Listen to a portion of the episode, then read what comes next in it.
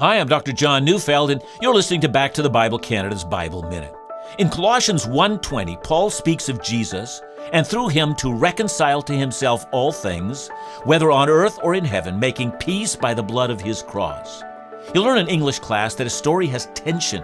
There is conflict in every story, either internal, with others, with nature, or with God. Every good story has that kind of conflict. The story of humanity is a narrative of conflict. Wars, violence, broken lives, relationships dissolving. No one has ever been able to permanently resolve the conflict. It's hopeless until Jesus. Jesus is the reconciliation of all things. The tragedy of our human story is granted to us in the cross of Christ.